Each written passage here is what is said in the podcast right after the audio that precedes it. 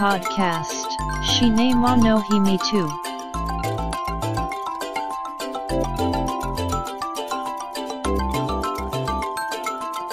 This broadcast is made by Cinema Podcaster Fuji Walker. お待たせしましたお待たせしすぎたかもしれませんシネマポッドキャスターの藤岡ですポッドキャストシネマの秘密の第70回です。さて以前の配信分なのでネットフリックスで配信されているドラマの「スター・トレック・ディスカバリー」それが面白いという話をさせていただいたんですがその「スター・トレック・ディスカバリー」のシーズン2の最終回が先日ネットフリックスで配信されました「スター・トレック・ディスカバリー」は1960年代から始まるアメリカのテレビドラマ「宇宙大作戦」の最新作。このシーズン2ではオリジナルの宇宙大作戦に登場した宇宙船エンタープライズ号の2代目船長であるクリストファー・パイクがレギュラーとなりこれまたオリジナルのレギュラーであり宇宙大作戦の代名詞と言っても過言ではないキャラクターミスター・スポックが登場するなどファントレッキーにはたまらないシーズンとなっております。この2代目船長クリストファー・パイク。ちなみに我らがジェームス・ティー・カークは3代目船長。パイク船長はトレッキーにとっては有名なんですね。そもそもがドラマ「宇宙大作戦」を制作するにあたって宇宙が舞台という今からすると先進的な内容であったため放送局へ提出するために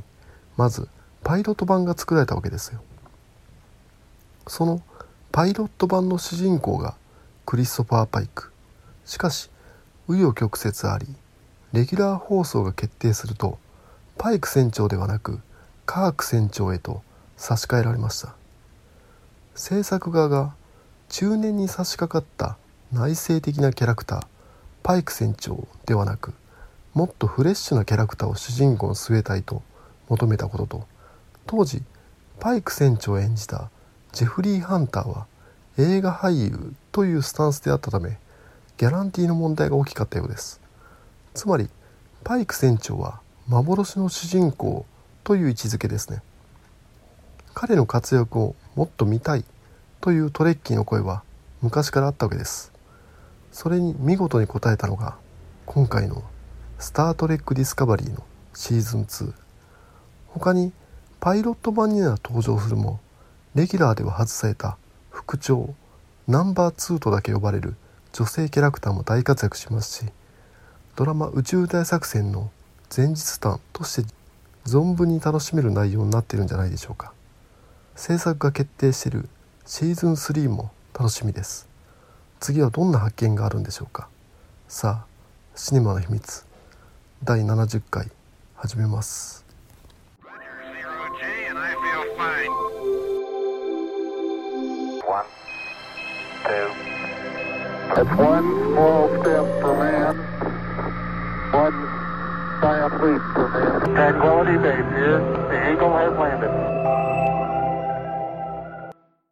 今回紹介した映画は「ハジワラ2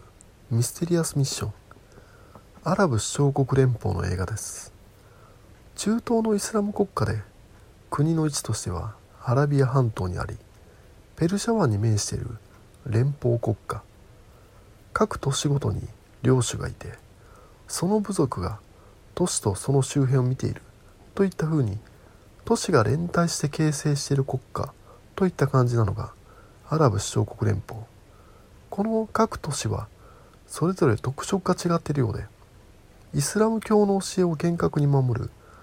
シャールジャ首長国や比較的開放的なドバイ首長国といった具合にばらつきがあるようです。首都はアブダビで国際金融都市ドバイを要していることで知られてますね。ドバイはあれです。我らがトム・クルーさんことトム・クルーズのライフワークである映画シリーズ「ミッション・インポッシブル」でトム・クルーさんが必死こいて登っていた高さ世界一のビルブルジュ・ハリファがある町さて本作「梶原2ミステリアスミッション」は映像配信サービスのネットフリックスで見たわけですが残念ながら「梶原2」のみで1作目である「梶原アラビアンドリフト」はラインナップに入っていませんでした。特に見なくても大丈夫な感じにはなっていますが機会があれば1作目も見てみたいかなと。さてハリウッドのアクション映画であるワイドスピードシリーズが世界的なヒットとなりその結果というかいわゆるストリートレース文化に光が当てられたわけですね。レース上ではなくいわゆる行動で勝手に腕を競っちゃう。それがストリートレース文化。こういったレース文化はイスラム文化圏でも例外ではなく本作を制作したアラブ首長国連邦にもハジワラと呼ばれるレース文化が存在するようなんですね。ハジワラ隣国であるサウジアラビアではタフィートと呼ばれ英語文化圏ではサウジアラビアでの盛り上がりが先に報道されたためサウジドリフトと呼称されているレース文化。一説には1970年代にいわゆるアラブの大富豪の子供たちが高級車を持ち寄り公道でドリフトしたり危険なスタントに挑戦したりしたのが始まりだそうで。それが一体どういうものかといえばスリランカ出身の反体制アーティストである MIA の「バッドガール」のミュージックビデオを見れば雰囲気がつかめると思います。もちろん国としては違法であるため取り締まったり専用のレース場を設けたりしているようですがそれがなかなかどうして恥原熱は冷めずアラブ首長国連邦ではこうして映画が2作作られるほどになってきている。また本作の劇中で主人公たちが恥原を題材にしたゲームをプレイしてるんですがそれは実際にリリースされているゲームでこれまたアラブ文化圏では大ヒットしているようです。そういった盛り上がりを見せている恥原を題材にした映画であるのが本作。お話はネットフリックスの解説によればこんな感じ。ドリフトも命知らずな運転も。朝飯前の凄腕ドライバーたちはギャングから依頼され怪しい仕事を引き受けることに。危ない橋を猛スピードで渡る彼らの運命やいかに。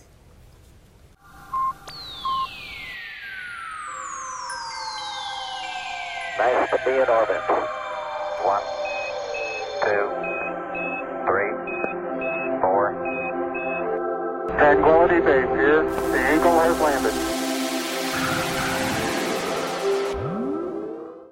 さてこの「梶原2ミステリアスミッション」ですがなかなかの映画でして。まず悪いやつなのかいいやつなのかいまいち判断つきづらい少なくとも堅気の仕事をしてない組織のボスがいまして。対抗する組織にダメージを与えるためとある作戦を思いつく。部下のアラブビジョンに指示を出し一文なしの負け犬ばかりだけど腕に自信のある梶原レーサーを集める。集め方もなかなかで住んでる部屋に差出人不明の荷物が届いたと思ったらその中に手紙が入っているというもの。そうして4人のドライバーが集められるわけです。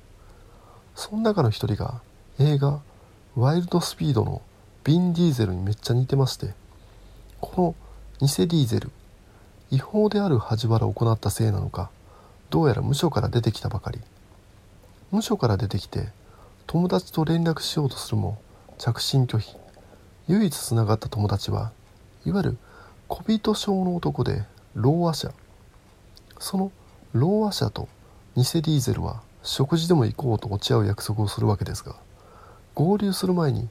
ローア社の運転する車が事故を起こす。若干この時点で今何の映画を見てるんだという気にもなるわけですが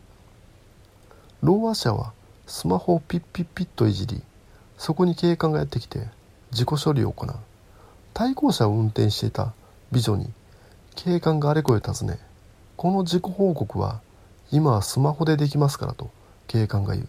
そして警官は偽ディーゼルの友達のローア社に話しかける。私口が聞けないです。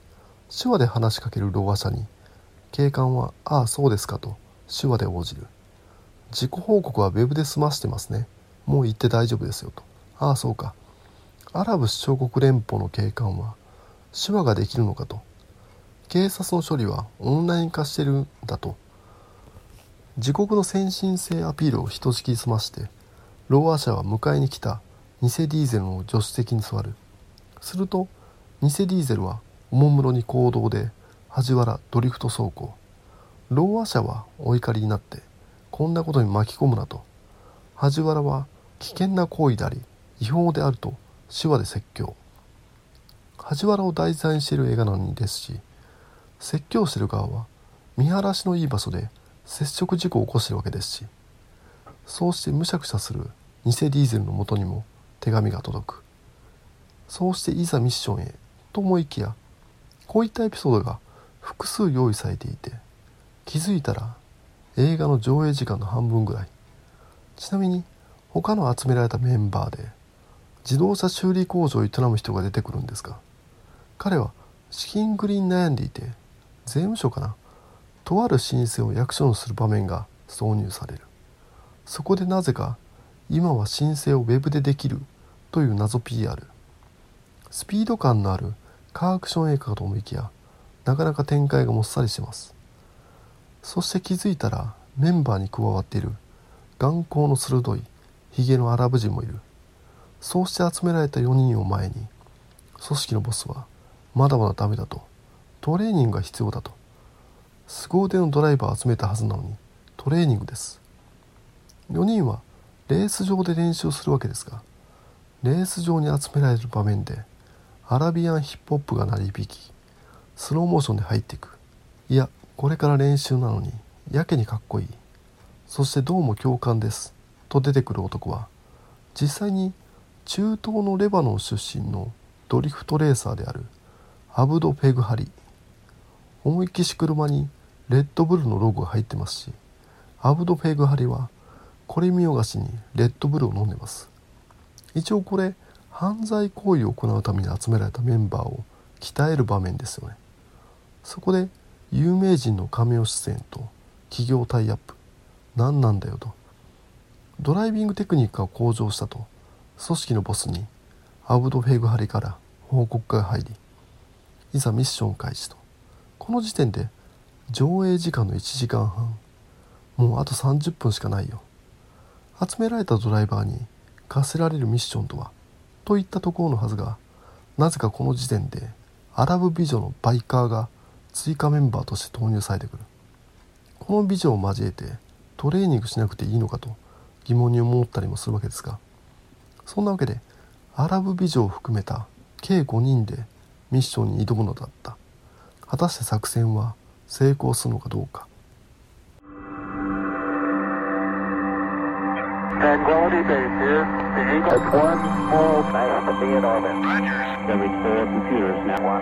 Welcome home, to my beautiful fine.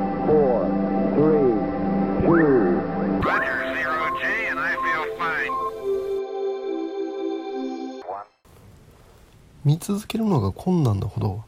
話が読めない映画ですがアラブ首長国連邦はいわゆる映画後進国。娯楽映画。それもハリウッドナイズされた作品はそれまでなかったんでしょう。そのためこれから映画産業を活性化していこうという志を持って作られた一作です。しかし肝心のスタッフはカメラマンや編集など軒並みボリウッドインド映画の制作者たち。いわゆる外注オイルマネーの力を感じます。まだ主要なキャストはソーシャルメディアで活躍しているスターとカーレーサーで構成されているようでこれはアラブ文化圏では画期的なことで俳優はすべからく舞台経験を経てから映画へとステップアップするものだそうで舞台経験者ではない人たちが主役を務める映画というのはアラブ文化圏ではまずないそうなんですね。そういった意味ではこれから発展していく勢いのようなものを感じる作品となっています。何より規制の厳しいアラブ文化圏で違法レース恥原を題材した映画を制作するというのは至難の技そもそもが違法行為を撮影することはできないわけですからカットの切り返しとモンタージュ編集でそれっぽく見せています。そういった苦労の跡みたいなものが見え隠れする一作。やたらアラブ首長国連邦の先進性をアピールするのもそういった苦労の後ですね。そして何より映画のオチ。傑作サスペンス映画「ユージュアル・サスペクツ」とかぶります。あまりに意表をつかれどんでん返しにもう笑うしかないです。本作おすすめです。と言いたいとこですが家内の難物件なのは確かです。先物買いの方変わった映画がお好きな方向けにおすすめしたいです。自分はネットフリックスで見ながら何回か一時停止して見るのをやめようかなと考えてはやっぱり見ようとだましだまし見ました。というのはここだけの話です。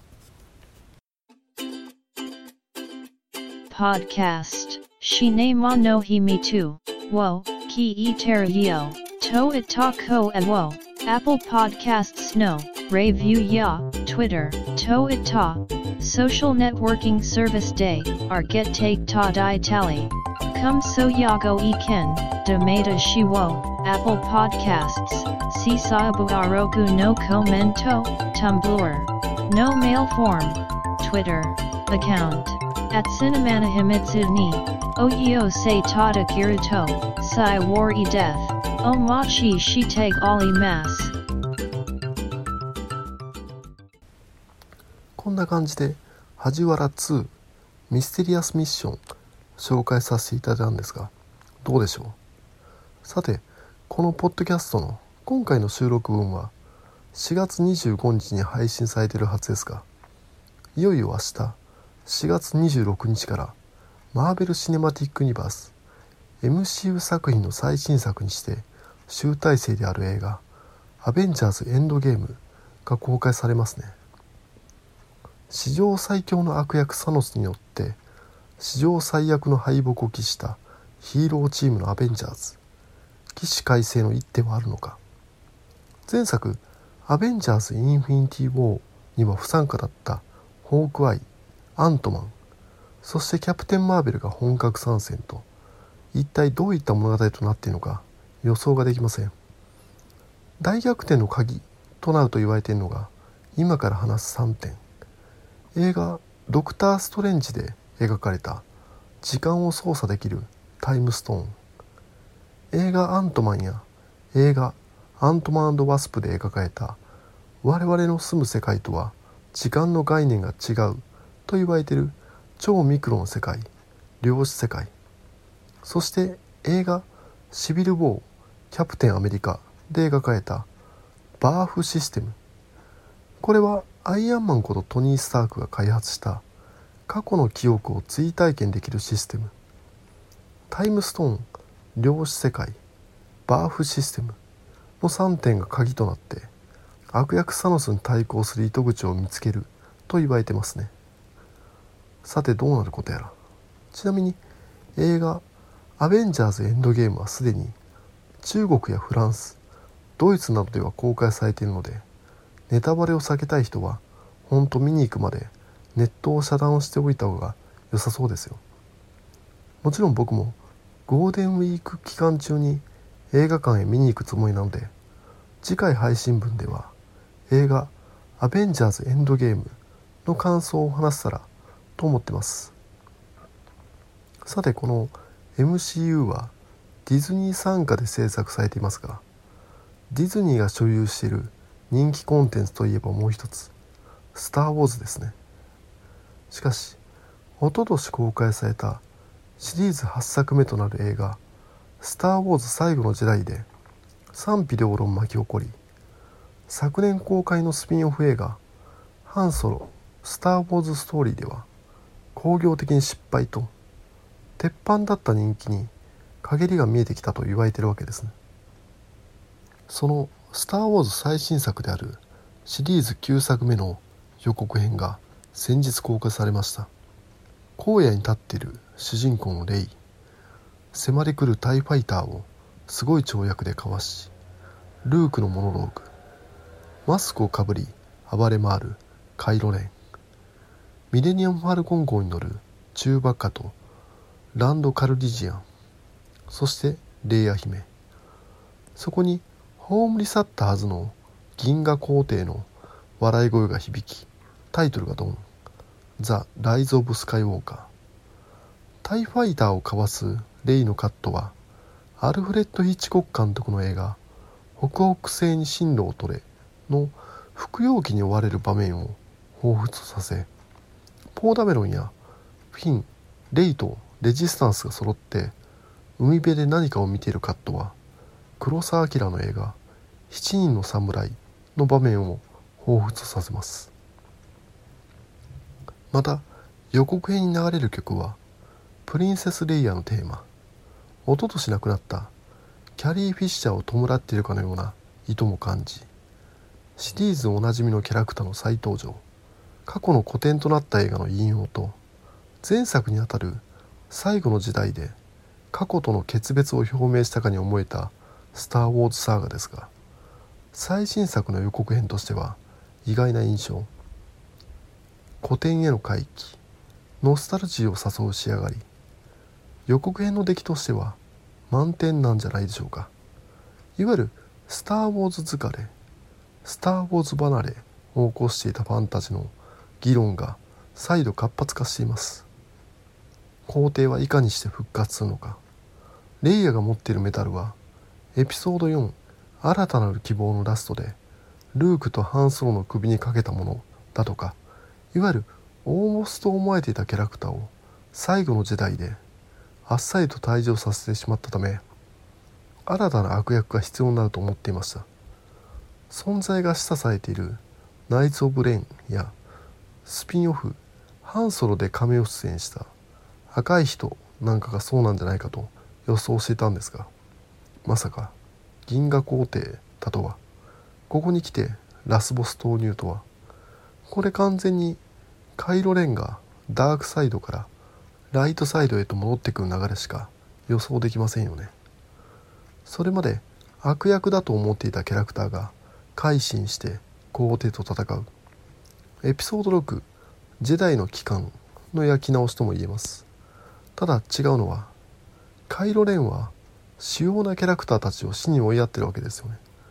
彼がライドサイドに戻ってきて「はい万歳」といった展開になってもすんなり喜べない自分がいます。カイロレンは悪役らしく惨めったらしい最後を迎えてもらった方がすっきりすると思うんですがいかがでしょう？さあこれで平成最後の配信は終わりですが第70回が最終回にならないことを願ってます。聞いていただきありがとうございました。繁栄と長寿 Shine wa no himi tu podcast. Tuki ni sun kite. B hai shin. Bat bar wo. Ni shin chu.